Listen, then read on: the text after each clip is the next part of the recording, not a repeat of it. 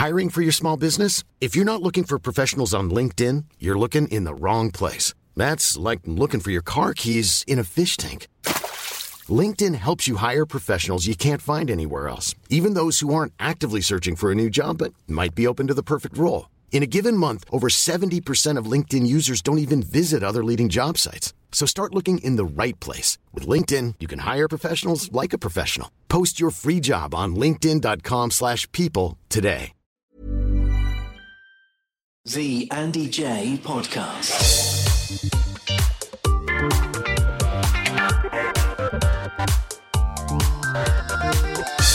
The Andy Jaye Podcast.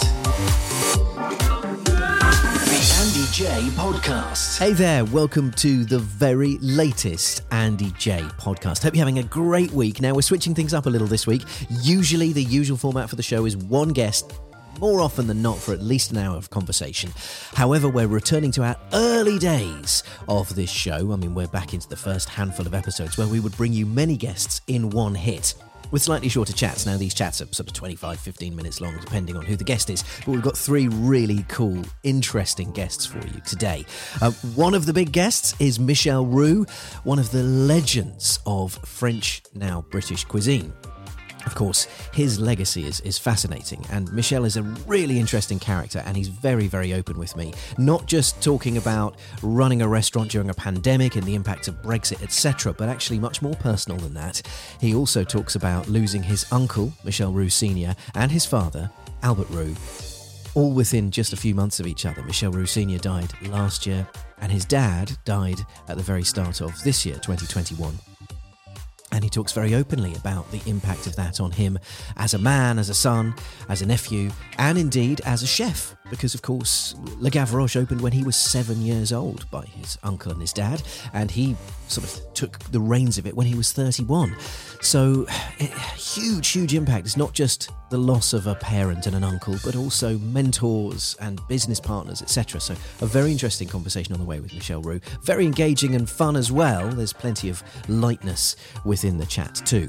After him, we'll have Anne Hegerty from The Chase, and of course, she was on I'm a Celebrity, Get Me Out of Here in 2018, and is perhaps very well known as well for having Asperger's syndrome, which, uh, if you know about that, having that whilst being in show business is quite a challenge. I mean, I sort of think to myself, how did she manage that? And she speaks very openly and very engagingly about it. Asperger's uh, makes social interactions very challenging, it's difficult to read non-verbal communication and so on. So, like I say, to, to have Asperger's in showbiz, well, let's hear what she has to say about that. She will be the last guest of the day.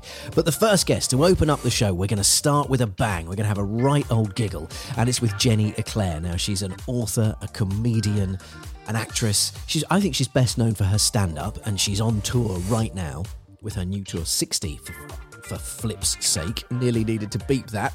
had to control myself for a minute.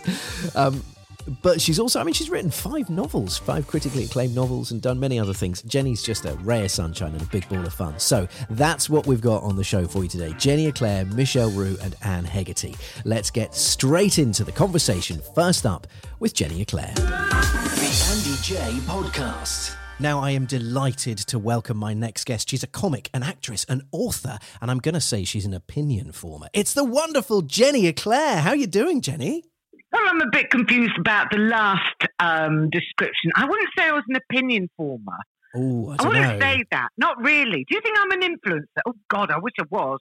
There's lots of money to be made in influencing. Right, I'm going to get. I'm going to start getting some money for that. Then, okay. Thanks very much for that. I'll accept it. I've decided. I Well, like it. Good. That was that was. I didn't even need to argue It the a point. quick turnaround, wasn't Yeah. it? Yeah, that was a lovely pivot. Thank you for that, Jenny. Well, if you were, I mean, obviously, influencers is a bit of a new thing. They've only been around Yeah. for, like, I don't know, five or 10 years How do they do it? How do they do it? I don't understand. They have these YouTube channels and they come home from shopping and put their shopping on the bed. And people, millions of people all around the world watch it. And I don't understand. And I don't understand TikTok either. And I've decided I don't need to. No, you're absolutely, you're in a safe space here. I, I'm, I, I'm I afraid can of just TikTok. about turn the radio on. I'm fine. No, I'm not an idiot. I'm not a complete blithering idiot. But do you know what I mean? I'm already full. I'm full of stuff. I can't have any more stuff in my life. Well, also, Jenny, I mean, you've you've cited it already. I don't quite get the fascination with people opening packages. I don't get why are you Opening so pack- intrigued. I- that seems to be a thing. The, the, they call it the unboxing. I mean, who cares yeah. what the packaging's like? Well, the thing is, I've got my own packaging to, to unpack. And I really wouldn't. I mean, more, most of mine is just boring medications, you know, uh, over the counter stuff, over the counter preparations. Here's I- my I inhaler. I bulk buy. And then, oh, oh, do you want to see sort of 48 tubes of various ointments? I bet there is a niche channel for that, actually. I bet there would be people because, I mean, the world is full of hypochondriacs, uh, myself being one of them. Oh, really? So actually, that probably, yeah, yeah.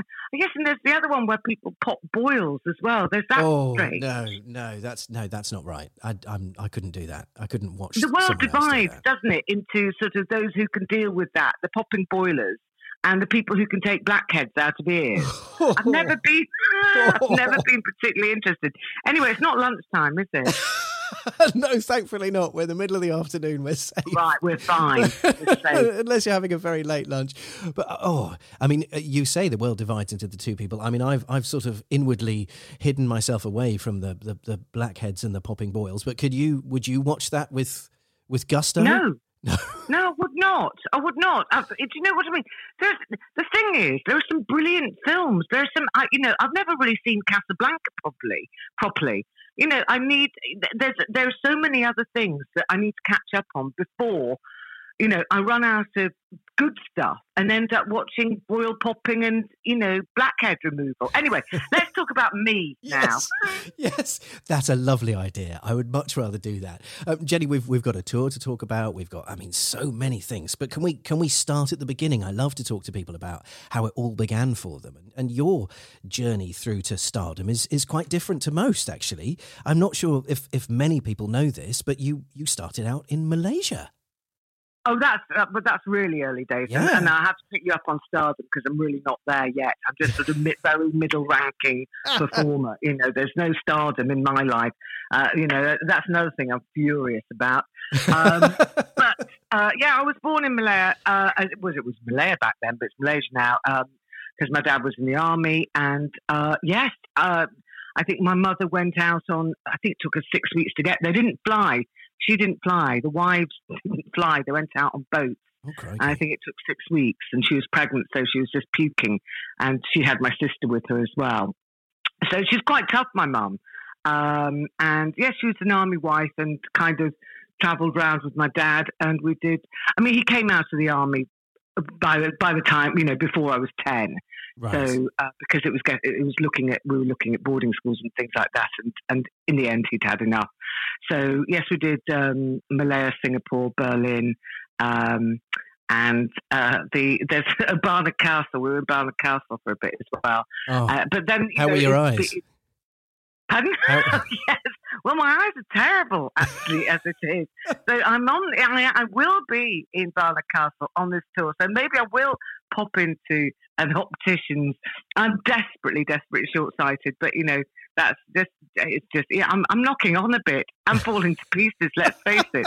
I'm far too old to be touring. I, I just lose things all the time as well. I, I genuinely believe that last year we kind of went into uh, kind of neutral mode and just didn't we didn't have to be particularly efficient did we last year Well, I, I mean, it depends what you say. Some some people had to be extra efficient. You know, some people had to had to come up with complete new ways to to do their day make a job. living Yeah. all- yeah absolutely yes well and the, some of us just sort of lolled around thinking oh god everything's my life is completely over i might as well do a jigsaw puzzle um, so i think that I, I didn't leave the house very often so i didn't so now that i am leaving the house I keep losing things. I keep dropping scarves and leaving handbags in motorway service stations and having to go back for things and credit cards here and you know all. I just am not as efficient, I don't think, as I used to be. Now, are you? I'm curious about this, Jenny, because I, I actually I have a theory on it myself. But are you blaming the age for this, or are you blaming the sort of time out that, that the world had? And and we I'm, just I'm blaming the time out. I'm, Yeah. I'm blaming lockdown, absolutely, because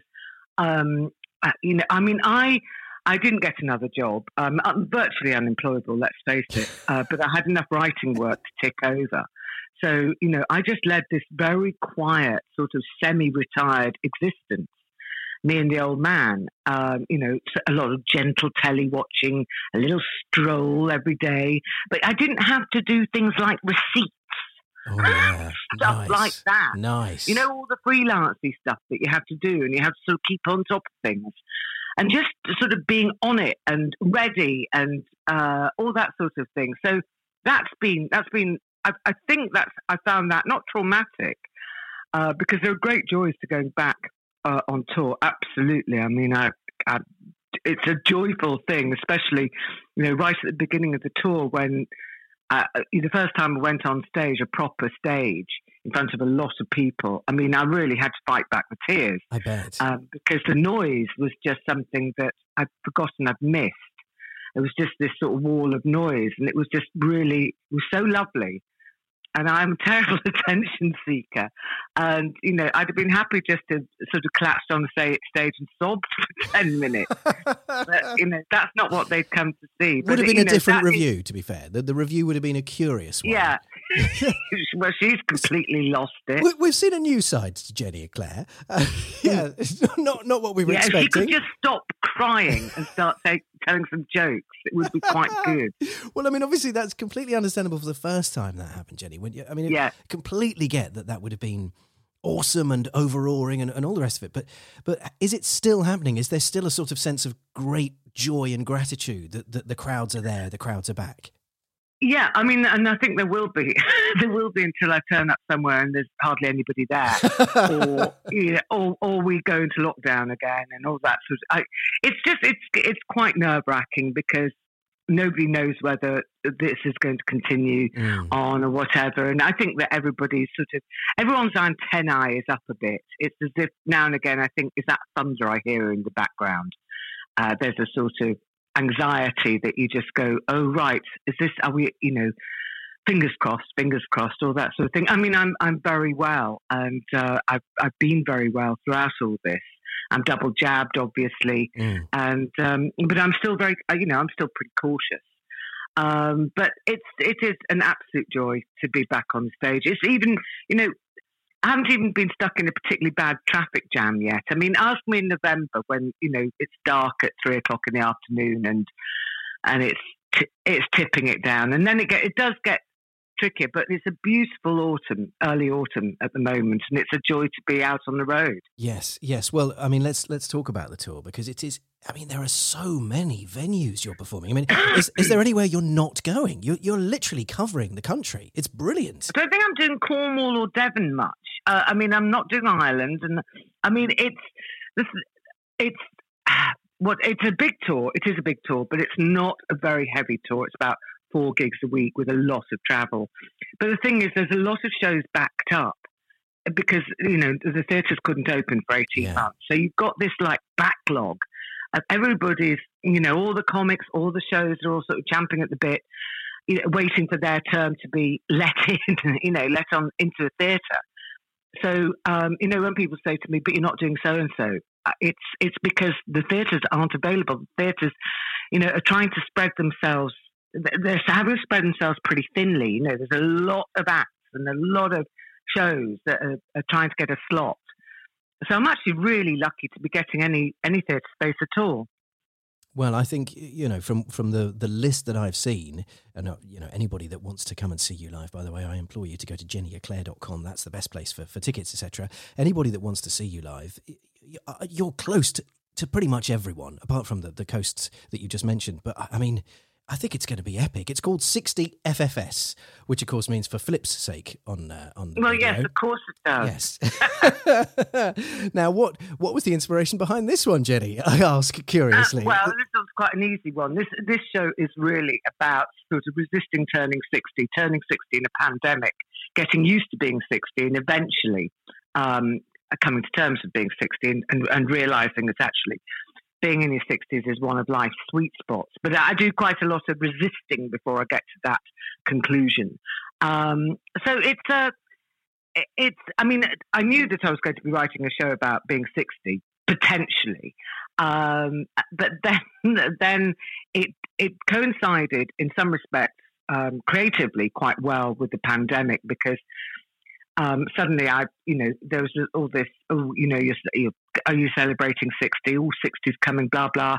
You know, you're going to have a party and you celebrate 60 sort of basically as the, pe- I, I, I was 60 on the 16th of March, which um, I think was the day the theatres all shut their Oh, doors. Yeah. yeah. Uh, and uh, I remember we went to see the Picasso exhibition at the Royal Academy, and that was the last day they were open.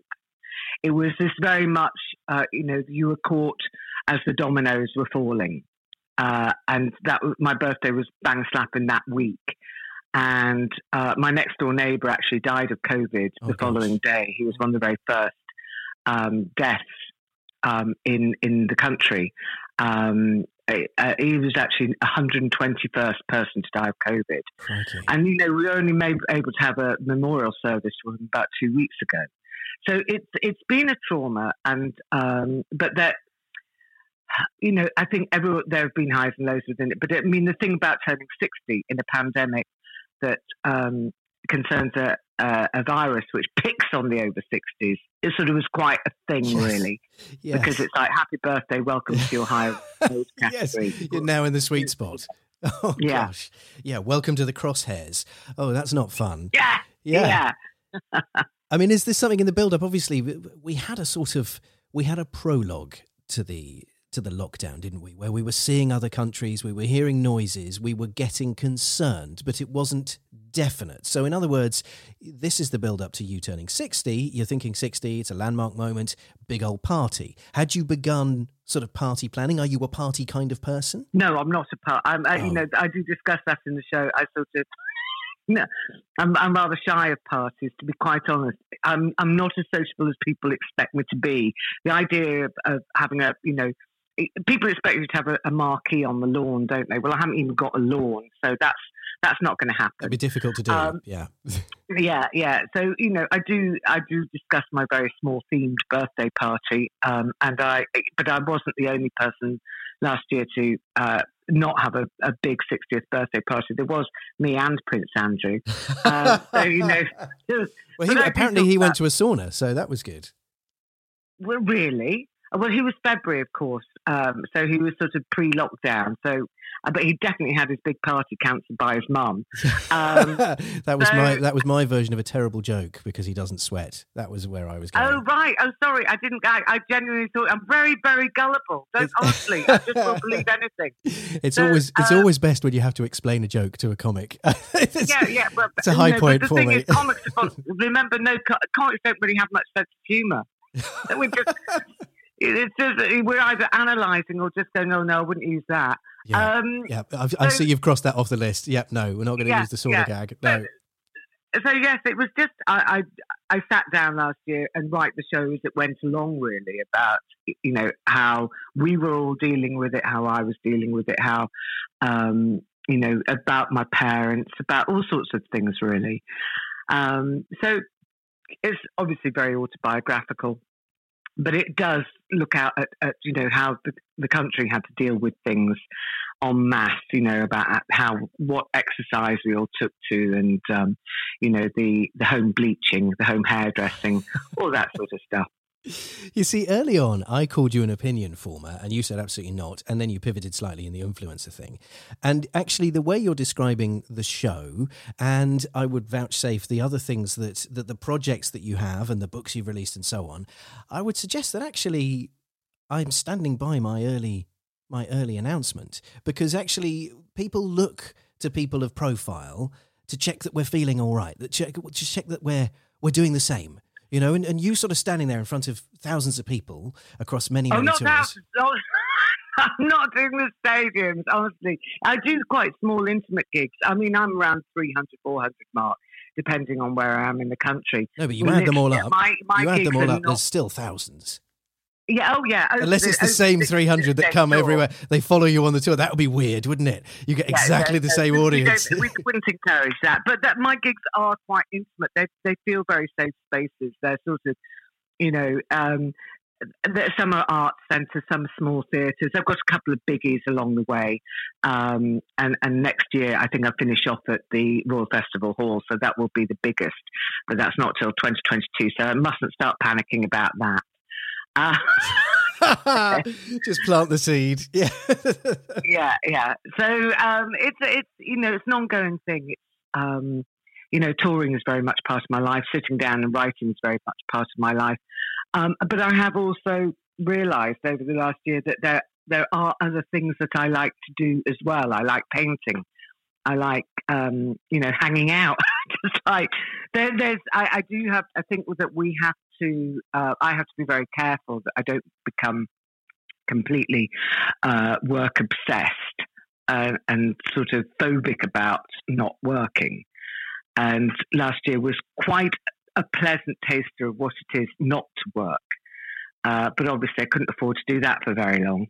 Yes, have you have you kind of done the maths? Have you thought, well, if I really go for it for say, four this years, is the impossible sum, isn't it? This is the impossible sum because no, none of us have got any idea how long we're going to last. Mm. So the sum just doesn't work.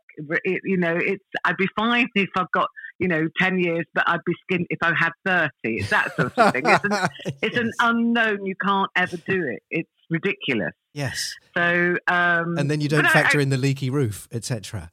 yeah, all all the all those sort of tiny disasters along the way, uh, and just now again wanting a new pair of shoes. So yeah, it's it's. I think it has been very interesting. I would like to wave a magic wand now, though, and and sort of you know have it gone, have it gone completely. I think we're all sort of bored and tired and exhausted by it. Yes, we've we've had You know, enough. Yeah, yeah. We really had enough, and that you know that's it is fabulous to see people out enjoying themselves, and um, you know, long may it continue. That's that's all I can say. Uh, you know, and I, I, I quite you know, there's the the sort of hotel side of life that I'm very used to, and it's just a question of checking every room I go into, making sure I don't leave a, a phone charger. but back to the good old days, though, isn't it? I mean, you know, that's what you need a second bag for extra charges. Oh yeah, yeah. I mean, really. I mean, I need a sort of great big lost property bag in the back of the car that's got a spare bra in and a charger and a toothbrush and toothpaste and all those things that get scattered around the country. Yes, I need some spares. Do you drive yourself around, Jenny? Is that is No, that no? no, no. That would be an absolute disaster. I'm, I've never driven on a motorway. It would take me three hours, three days to get somewhere. No, I have a very, I have a little mini clubman, and I, I couldn't fit everything in it. Uh, no, you can't do that. I'm too old and I'm too tired. It'd be really dangerous for me to sort of, you know, uh, do a gig in Selby and then try and get onto wherever. I don't. You, you can't. I can't do um, 90 minutes on stage and and drive 300 miles. It's just it's it's dangerous, and it's not it's not fair on me. I couldn't. I, and you know, and my I, I've got dry eye disease, so my eyes late at night are not great. Right. And and no, it's just I don't know anybody who really does. I mean, obviously, when I was in the tryouts um, in London, I did, um, but it was still light. I wouldn't. No, I wouldn't do that. It would be very, very dangerous. Do you have a regular driver? Is it? Yeah, is I've it- got a tour manager. Yes, I've got someone Oh. who who signed up to take a 60, 61 year old woman around the country and has just realised that he's minding a giant toddler. um, you know, so it's it's yes, he, I feel very sorry for him, but um, you know, he he's um, he, I mean, they're they're proper professional people. And um, you know they go into the venue and they sort out all the technical stuff, make sure the microphone is working, uh, all the little bits and bobs. You know, mine is not a technical show at all, but um, you do need someone who knows what they're doing. Well, actually, that I think that's one of the great advantages of solo comedians right now going into venues because, like you say, there is a backlog, and if you were a backlog that came with an elaborate set and lighting rigs Yeah. that were complicated Yeah. and so on, that's going to be a, Yeah. a longer wait, I'm isn't it? very much a one night stand kind of girl. I can pop in and out. Yes, there's no there's no massive clearing up to do after me. I mean, apart from the state I leave dressing rooms, but you know, there's usually an empty sandwich packet. But I do try and put everything in the bin. No, it's it's no, I'm I'm I'm no trouble. I'm no trouble as a performer. Yeah, love it. I love it. In and out. That's perfect. And of course, you're a critically acclaimed novelist. You've written so many. One, two, what, five, five novels. You've Five also- novels. Yeah, I mean that's a book of short stories. Yeah, a book yeah. of short stories, and then of course there's the, the Survivor's Guide to Menopause. I mean, you've you've not exactly been a slouch over the years, have you? No, uh, the, the how to be, um, Older and Wider, Survivor's Guide to the Menopause came out last year. I mean, it wasn't a great time to bring a book out, but it still did well, and I'm really, really proud of it because it's it's sort of the only menopause book on the shelf that on the shelves that isn't uh, very doom and gloomy, that isn't medical, that isn't sort of trying to be gracious about the menopause. It's just a very it's a it's a it's a comedy guide to the a sort of comedy guide, but I want it to be a handhold as well. It's a, it's a basically saying it's all right. It's okay to be completely nuts. Um, and there's lots of it, it, there's lots of sort of. Uh, I, I hope it's a reassuring book. I hope it's funny, but I equally I want it to be very reassuring. Do you ever read? Because I I have read these bits about the book. Do you ever read the user reviews? You know, the, the, the those kind of prove purchase people who have obviously bought and read the book. Uh, Do you, do you ever kind Oh, of what, find on yourself? Amazon and yeah, stuff like yeah, that? places like that. Yeah. Have you ever? Have you ever? Occasionally, but only when I've been drinking, and it's not not the best idea. So no, I, I tend to avoid. But I mean, you know, if it's nice, that's lovely. If it's It not, is nice. I, I w- Oh, I will say I will simply say that because I obviously I haven't read uh, the, the Survivor's Guide to Menopause at, at this stage. it's, it's not for you. I don't I don't quite feel ready for it yet, Jenny. I'm not going to No, lie. yeah, you, you don't need it. Not not yet. But I, I mean, have. you do actually. Some blokes, if they have wives who are sort of uh, embarking on the menopause, uh, uh, quite a lot of women are saying, "I've made my, my partner read it because I wanted him to understand how I was really feeling." And I've had a few blokes saying, "I've really, actually, it really made sense to me, made lots of things lots easier." So that's great. That's Yeah. the kind of, you know, that's that's the kind of affirmation I'm after. Yes, absolutely. But it's, it's not the sort of thing that I can stroll into a bookshop and sort of thumb through on the on the floor. You know, No, no. might get a few looks. Leave your dirty, great thumbprints all over it. No, no.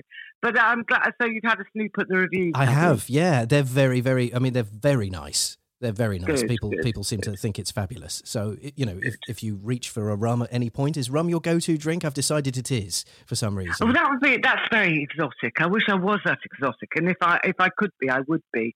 Uh, but I I'm, I'm down to just very uh, just a little bit of Chardonnay now and again. I mean, when I say now and again, I mean every single night. But you know, not in vast quantities anymore. There's no But, absence um, for you then. Okay. No, it's it's it's it's a tragedy, isn't it? That you know you reach an age where the hangover is sort of it feels like death. yes, and seems to last for days. Actually, Uh, days, days. I mean, you know, you can take a week out of your life, so it's just it's not not worth the hassle so much anymore. It's such a shame. yeah. What are you doing for the next month? Recovering from my hangover. Yeah, yeah. yeah. Not fun. Not fun. well, I mean, Jenny, listen. It's it seems so obvious, but I'd love you to sum it up for me. Why should people come and see you on on tour? Sixty FFS. Why should they make an appointment to to spend some time with you? Because they'll have they'll have just have a really nice time. It'll be fun. It'll be fun, and I'll show off for you. You don't have to do anything. You can just sit there and uh, and, and relax and enjoy yourself. And I'll do all the work. And uh, and it's not that long. We listen. We kick off at seven thirty. Most shows on this tour are seven thirty. You'll be home by ten. It's absolutely ideal, and it's a great birthday present. My tickets are not too expensive. They're about twenty pounds. I hope that. I mean, there will be some people going, "Oh, that's too expensive," but you know, check check me out compared to other people, and I'm quite cheap. So there's there's a deal for you. I'm quite cheap, and it doesn't go on too long. All right.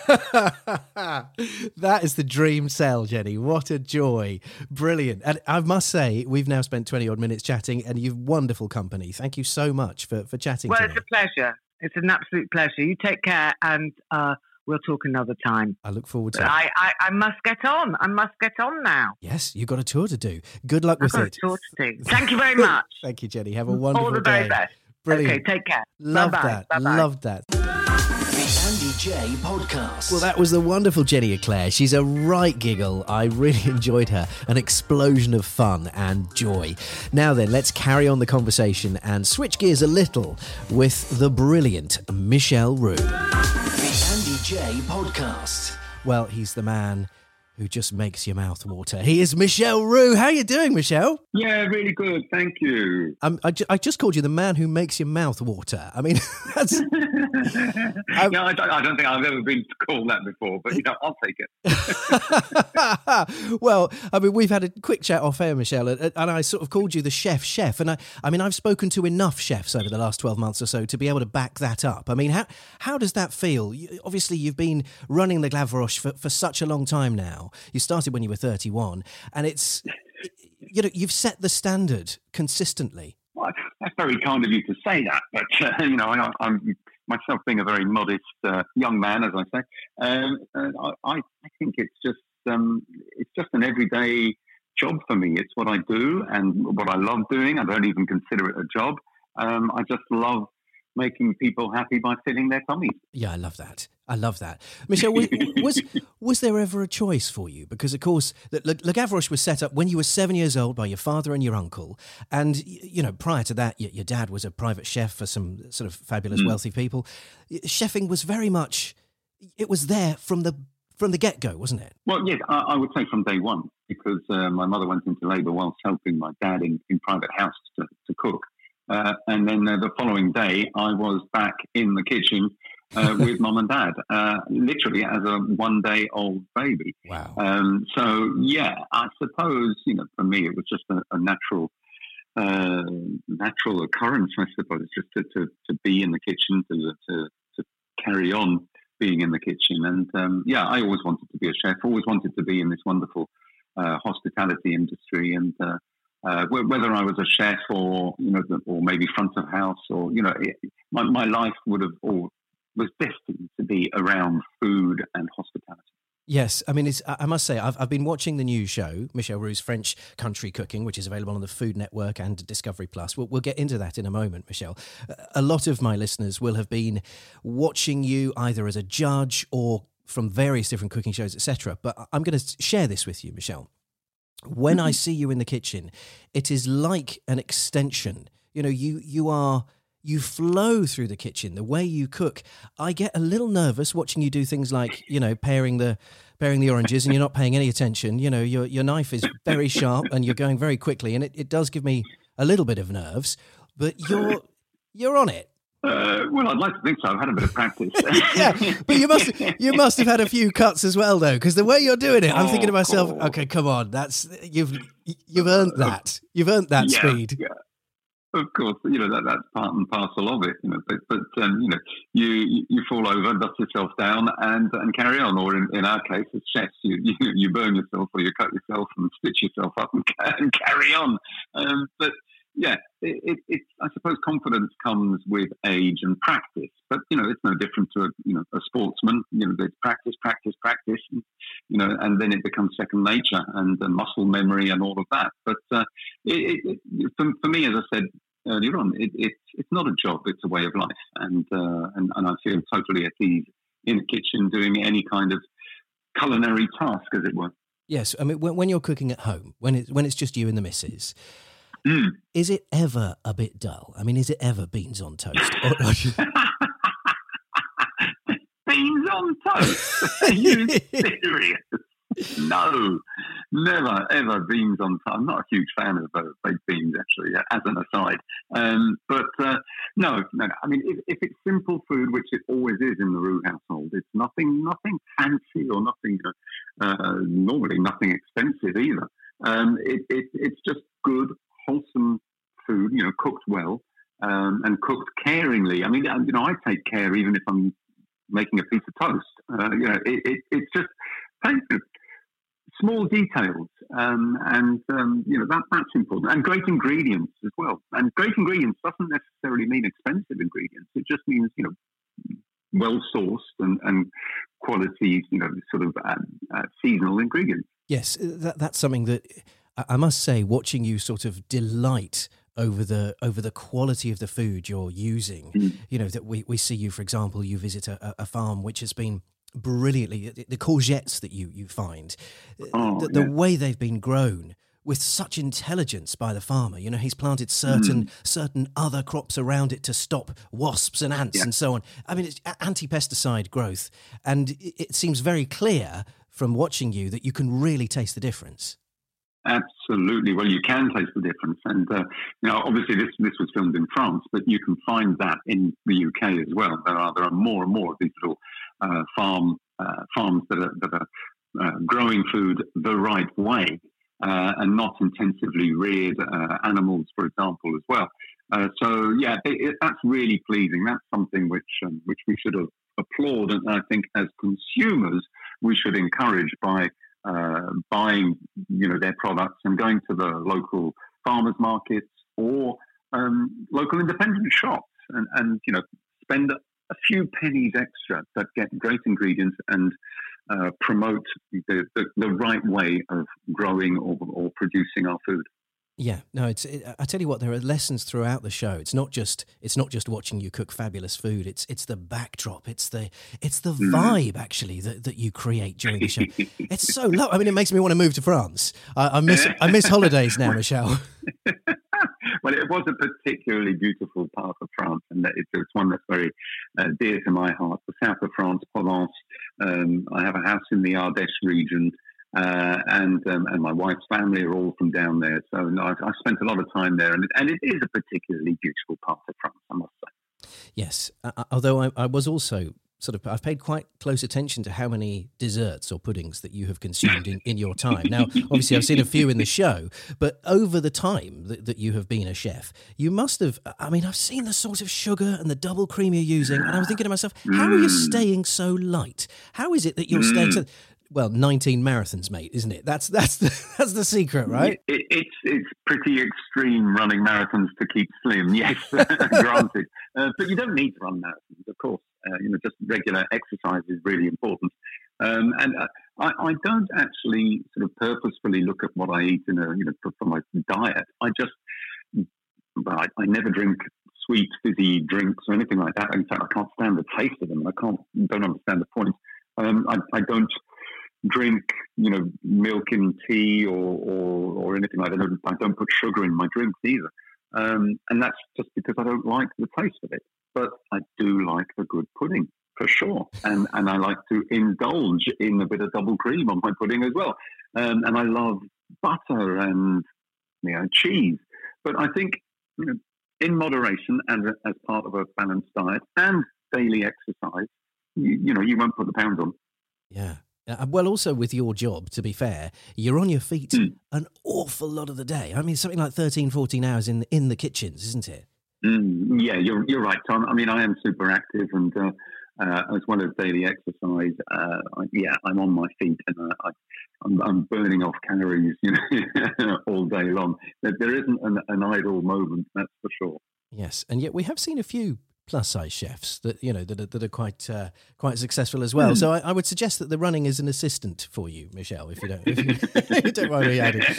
it's one of those things you can't yeah. you can't hide from it. Just just accept it. It's yes, it's the, it's the superhuman nature of it. Um, Michel, can I can I talk to you about the last sort of I don't know 12, 16 months? It's it's not been easy for for, for a number of reasons for yourself for the restaurant business, and there's mm. there's two things in play really. If you don't mind me, uh, I'll bring them up very mm. delicately. There's the pandemic, and then of course there's the loss of two very important men in your life. Uh, mm. it, it, hasn't been fun on any level, has it? No, that's for sure. I mean, uh, obviously losing uncle at, at, the very very beginning of the pandemic, um, and uh, and then dad just just at the end. Well, hopefully we think you know, it's the end of the pandemic uh, or end of the, the, the last lockdown. Um, yeah, I mean, two titans of the industry, two pioneers um, and leaders, uh, and um, yeah, it, they have trained so many young British chefs and uh, influenced uh, the cuisine in, in, in the UK uh, to a point where um, people now come to the UK to, to eat not just go and visit Windsor or, or, or, go to a museum and see a show. They actually come and seek out great food. Yes. Um, and, you know, I think that that is a, an amazing legacy. So, yeah, uh, it, it, really is. It's, um, it, it is a great loss, but let's not forget about the wonderful work that they did. And, of course, that they had an amazing life. And, mm. you know, they, they lived life to the full. And um, the last thing they would have wanted was for us to, to mope around and mourn um, they would have rather us uh, raise a glass and uh, you know to, to, their wonderful life and their, their great achievement. It's very nice. Um, but then, of course, that. yeah. The,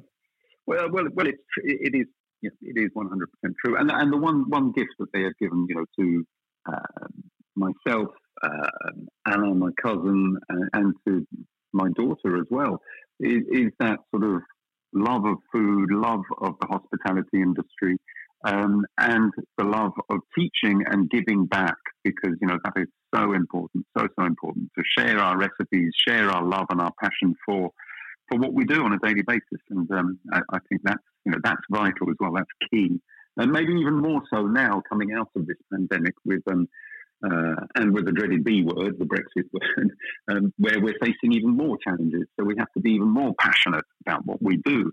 Um, and because uh, there are challenges, and, and not just in our industry, and it's challenges up and down, uh, up and down the country for all all sorts of industries. So we've got to knuckle down, and we've got to get on with it and, uh, and do our best. Hello, I'm Amber. I work with the team that bring you this show and the Driven Chat podcast. And we love that you're listening. It would be really cool if you could just chuck us five stars, subscribe, and tell your friends. Thank you. The Andy Jaye podcast.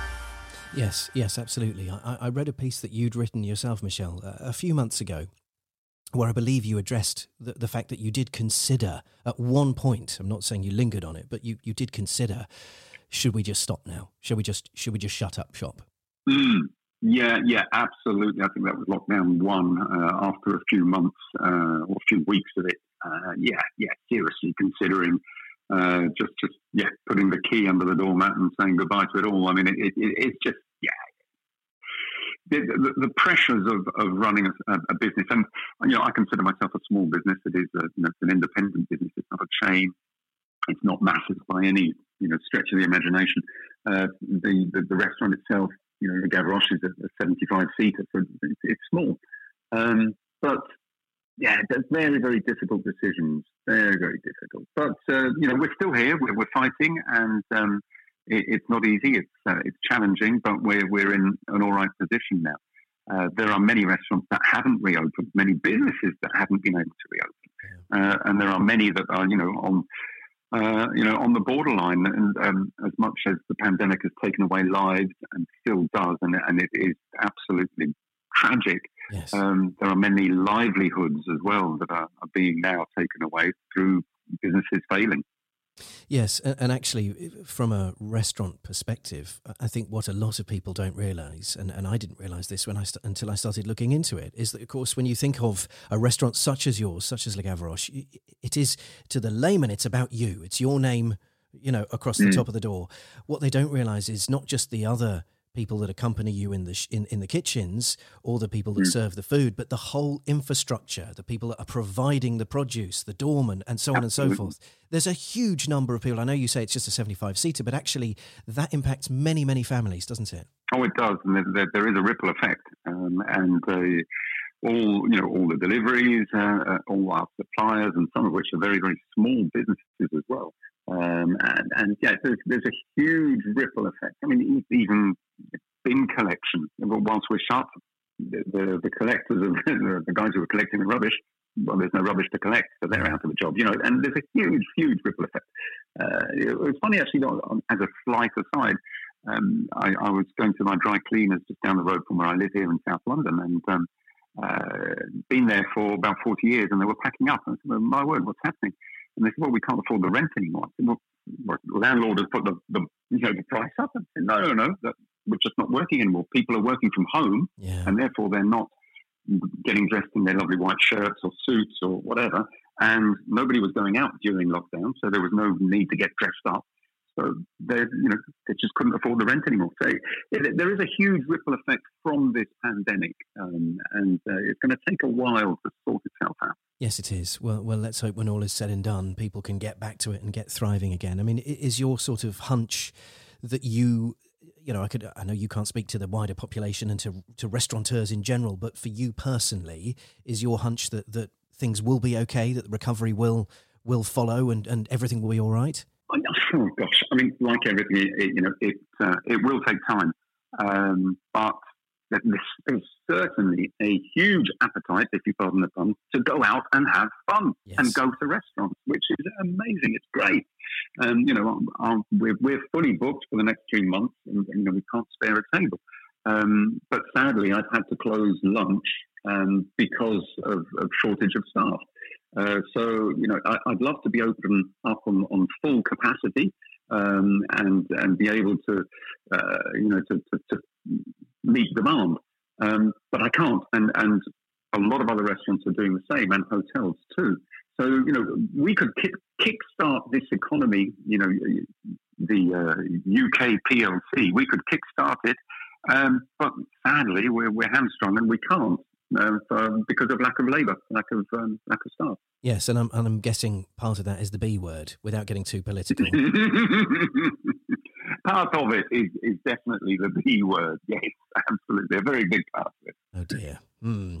Yeah, it's almost like they didn't think this one through, isn't it? Anyway, there we are, Michel. We, we better not dwell on that because uh, people No. people will write in and tell me off. So yeah, but, but you know, you, you know, it, it is it is actually. I mean, it is a fact. There's no hiding from it. But um, you know, I'm ever the optimist, and it will sort itself out. It will ultimately uh, sort itself out. It may take a little bit longer than we initially thought. yes, yes, but we need to show that true grit, that British spirit, and, and keep on going. I guess that's the uh, Absolutely. That's the mantra, isn't it? Speaking of that, that, that British spirit, we can also add some classic French cuisine with a lighter modern twist, and we can Ooh, do yes. so at home. I mean, this is the thing that I've found. Watching you is so educational, Michel. I'm an, an atrocious, uh, well, I can't call myself a, sh- a chef, a cook. I'm an atrocious reheater of food. But watching you, you make it look so easy. And I realise that obviously that you've been doing this forever, but nonetheless, they're very simple. The, the, the, Yeah. the meals you're cooking they're not they're not challenging i'm sitting there going i can do this i just need to watch this three or four or 60 times and i'll get it you know Absolutely. Well, I mean, that- was one of the reasons why you know I, I I wanted to do this show as well was to, to kind of debunk the myth that French cuisine is is complex, is rich, and and complicated and difficult, and you know all of that.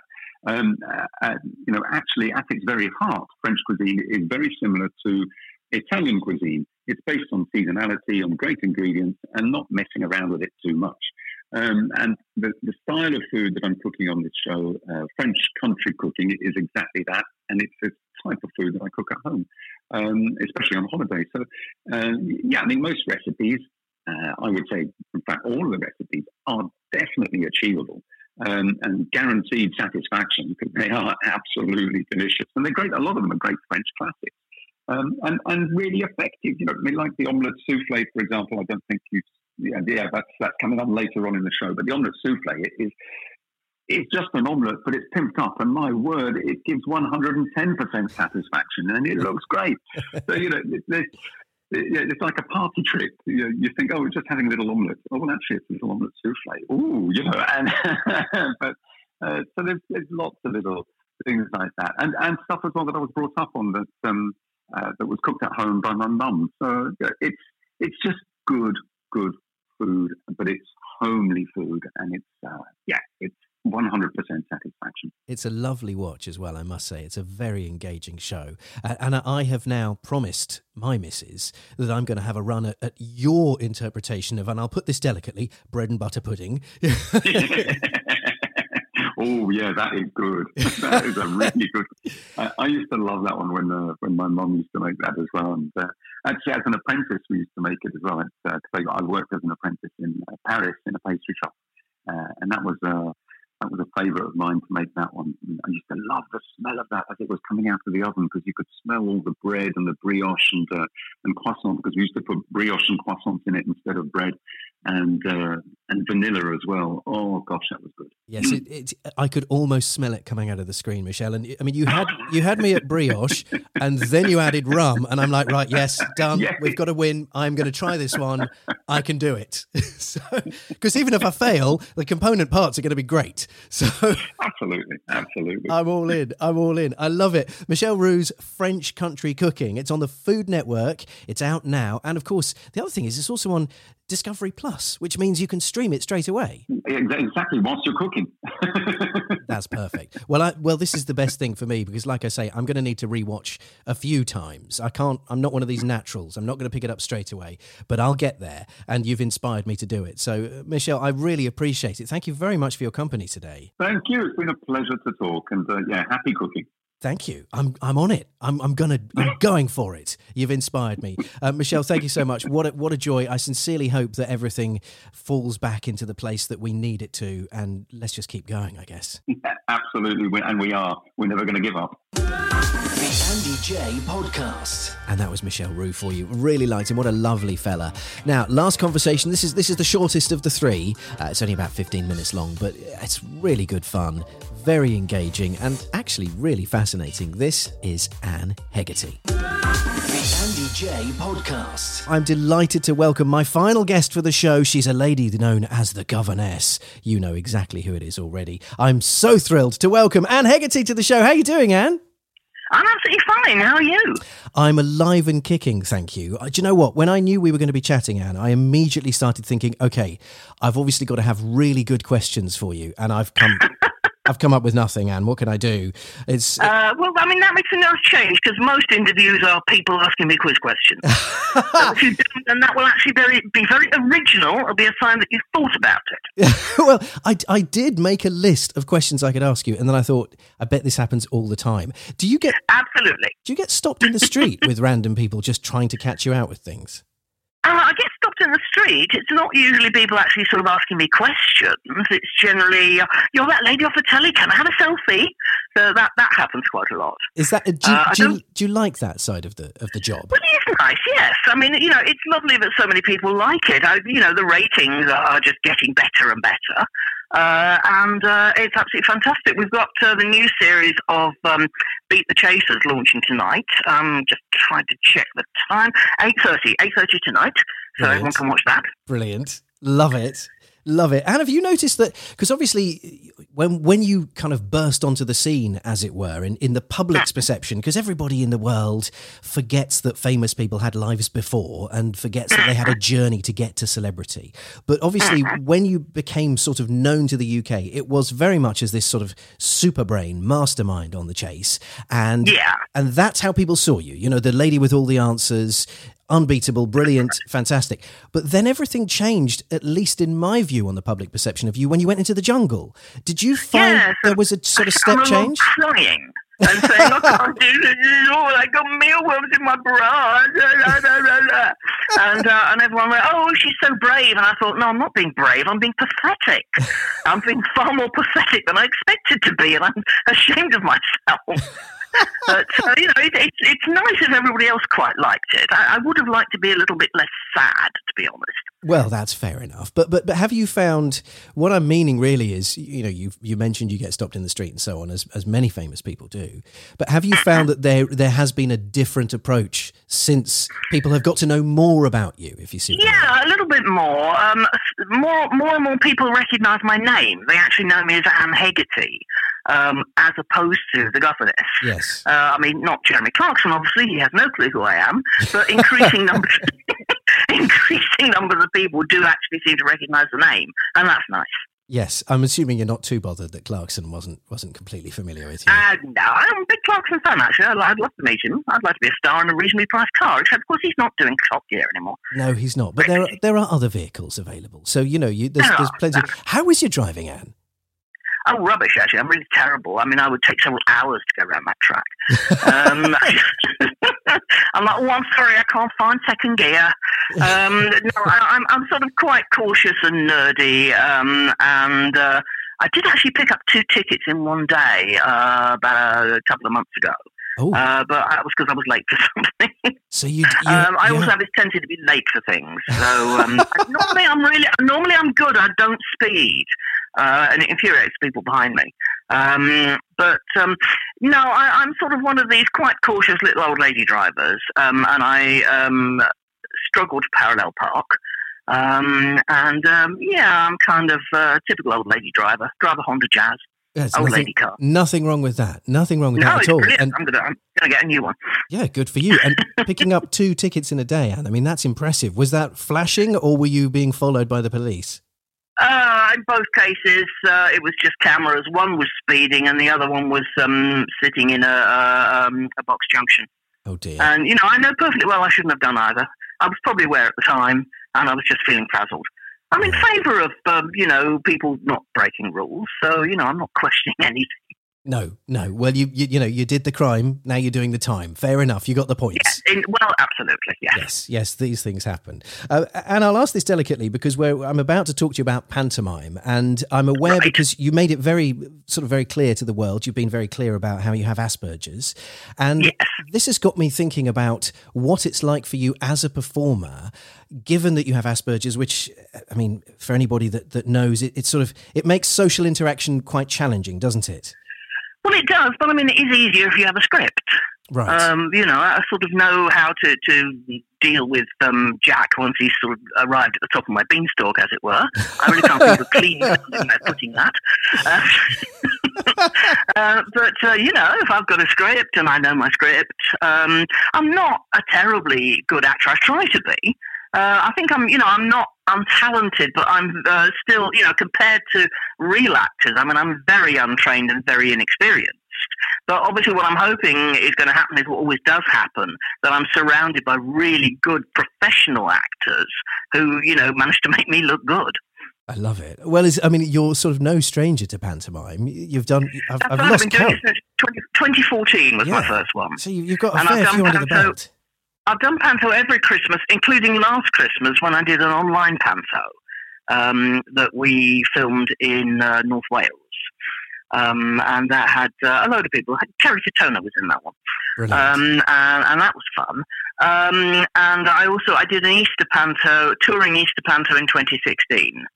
Um, so um, yeah, I've done. This is going to be my third Jack and the Beanstalk, I love it. um, and my character has had a different name every time, but I'm always the baddie. Well, yes. Now we need to get onto your character, but I, I have to ask you because pantomimes seem to me, and you, with your knowledge, you'll probably correct me, but they seem to be such a great British tradition. Is it something? Oh, they are. When when you got the call first time round, 2014, to to be in panto, is it something that because you'd experienced some wonderful pantos as a kid, you just thought I have to do this? Do you have? It was more just this feeling of, you know, this is a thing famous people do. And I really just thought, I, I craved fame, you know. I just thought, right, this is what we do. So, uh, so I did the panto, and I, I'd always wanted to act. I mean, I acted at school, uh, and then not really since. Uh, but I'd always thought, you know, wouldn't it be really cool to be offered something like that? So I was like, yeah, it's good. I mean, I was really bad in that first one. I was missing cues and everything. Uh, but I was doing my best, and I, you know, I have got better. It's part of the fun, Anne, isn't it? You know, this if it's if it's perfectly polished, then the audience doesn't see the, the sort of excitement and madness of it. I mean, that is the beauty of panto. It's it's interactive craziness, isn't it? Well, there is that. I love the occasion about um, three years ago when the comedian managed to get stuck in a giant cake. I mean, he was he was supposed to be in the cake, and he was supposed to get out, you know, with, with some difficulty. But on this occasion, he literally couldn't get out at all, and one of the stage hands had to come and help him out. So yeah, that, I did enjoy that bit. That was fun. That's wonderful. That's wonderful. I'm I'm sorry to bring this back to Asperger's, but I just wanted to say the fact that you are pioneering this, you're doing this. I mean, th- this is a big thing for for other people that have Asperger's. If they see you stepping out there, I mean, would you say it's brave? Because it strikes me as being very, very impressive. Not terribly. I mean, I think one advantage I have over a lot of people um, as a chaser or over uh, or as anything else, I don't tend to suffer from nerves unless I'm doing something way outside my comfort zone. Mm. And you know, pouncing around on the stage in front of people, that's not out of my comfort zone. I'm okay with that as long as I don't actually forget my lines. Um, you know, I, I can do that. And there are so many people who say to me, I could never be a chaser because I could never, uh, you know, I, would never have, the, I would break down in tears in the middle of the final chase or, or you know, I, I, I would, um, I, I couldn't bear for people to comment on me on social media. And I'm like, oh, well, no, well, in that case, you better not be a chaser. Yeah. yeah. because you know that kind of that that's that's part of it. You do need thick skin, and I have grown thick skin. Well, that's good to know. That's good to know. Now let's let's talk about Mrs. Blunderbore because you mentioned it's it's Jack and the Beanstalk, new character name. You are playing. right. I love this. You're playing the wife of the giant. I am, yes. I haven't yet found out who the giant is going to be. That was my next question. Uh, or- whether there's, I, I don't know yet. Um, I, I've yet to be introduced to, to most of the cast, uh, so I'm looking forward to that. Um, uh, whether the giant is going to be an actual person, or whether they're going to be uh, a sort of enormous robot or something, or whether it's going to be Mark Labbett in disguise, I'll be very surprised if that happens. um, you probably know if Yeah, that was the case. I don't quite know how they're going to do that, but the last panto I did, I actually ended up turning into a ginormous dragon. So uh, you know, if they can do that, uh, it's a different it's a different company. But you know, if panto producers can do that, I'm sure they can provide me with a giant. Absolutely. Well, Annie, I mean, let's think about it. Who, given we don't know yet who the giant is going to be, who would Mm-hmm. be who would be your dream giant? Oh wow! Um, uh, can I say David Haye again? You are The one very wanted- welcome to say one I wanted Haye. to lick all over. Uh, oh, I mean, there are some. Uh, yeah, you know, if we're talking about sports guys, I mean, Dave Bautista from uh, Guardians of the Galaxy, wouldn't that be cool? That's a good Uh, shout. yeah, Drax. Yeah, I like um, that. Absolutely, I love Drax. Such a nice bloke. Um, uh, no, he is. He's, he's wholesome. He is. Um, and uh, I mean, obviously, I can't have Mark Labbett. How about Richard Osman? That'd be cool. We'd have Also- to sort of bulk him out a bit, but he's about the same height. He's the right Yeah. sort of height. Absolutely. No, I could see that. Or, or, or some enormous basketball player that I can't think of the name of because I'm rubbish at sport. Well, you could have like a um, Derek Rodman type character. Uh, is he the Dennis Rodman? Is he Dennis the mad Rodman. one? Well done. Who's, who's friends with the, the guy who runs North Korea or something? That's, Um, that's right. Yes. Dennis Rodman. Yes, they called him Derek, didn't they? Dennis Rodman. Yes. yeah, he did. Yes, See, I know something about sport. Well done. Yeah. So uh, yeah, I mean, honestly, if he was the giant, I think I'd probably sort of help Jack myself. And have, have you seen the script yet, Anne? Is it obviously this is so? It's, it's going to be on the tenth no. of December. I should make it clear. You're at the Beck Hayes Theatre on the tenth of That's right. September, running for the whole of December, finishing on the second of January. And That's right. Yes, you haven't seen the script, but but you've experienced a panto. it'll be here in, in a few weeks, I imagine. going to be funny. It's going to be silly. It's going to be great, Mm. isn't it? It's going to be a, lo- a family-friendly, lovely night out at the theatre. That's that's how we're supposed Absolutely, to say it? It's by uh, it's by the biggest panto company in the world, and they absolutely know what they're doing. It's the first time I've actually worked with them, so I'm very much looking forward to that. Brilliant. Well, you said you don't get excited. Well, you don't get nervous, but are you are you excited? Yeah, I always am. Panto's always nice. And the thing is, it's actually always nicer doing the panto than is rehearsing it. Because when you're rehearsing it, there's all sorts of possibilities and the script just becomes enormous. And you feel as if you're doing five pantos in one. And then over the rehearsal period, everything just gets whittled down until you've actually got sort of 90 minutes, two hours of actual show. And then you know what you're doing and you, you get a handle on it. And then it's fun. Yeah, yeah, and then you could just enjoy it and let loose. Yeah. Brilliant. Brilliant. And I, I wish you all the very best. I think it's going to be great fun. I can't wait to find out who the giant is. I'm going to be keeping a No, close me eye. neither. Yeah. I know. we'll see if it's any of the lads that we've already mentioned, and I'll know whether you're feeling happy or a little nervous then. Absolutely. Brilliant. And have a wonderful day. I hope you go on to have a joyful day. And thank you so much for talking to us. Thank you. Thanks very much indeed. Jaye Podcast. So Anne Hegerty there on the Andy Jaye podcast to close out our trio of guests for the week. A bit of a change, like I say, to usual, but if you're a regular listener, you'll know that we bring you long conversations and sometimes little snippets of fun. And this was one of those weeks. I hope you've enjoyed it. I hope you got as much out of the show as I did from making it. I really enjoyed it. Uh, next week, I think we will be bringing you that long promised deep dive with explorer par excellence, Levison Wood. And that is not to be missed. Thank you very much for your company. Have a great week. Go well. Make someone smile. And I'll catch you on the flip side. Bye bye. The Andy Jaye Podcast.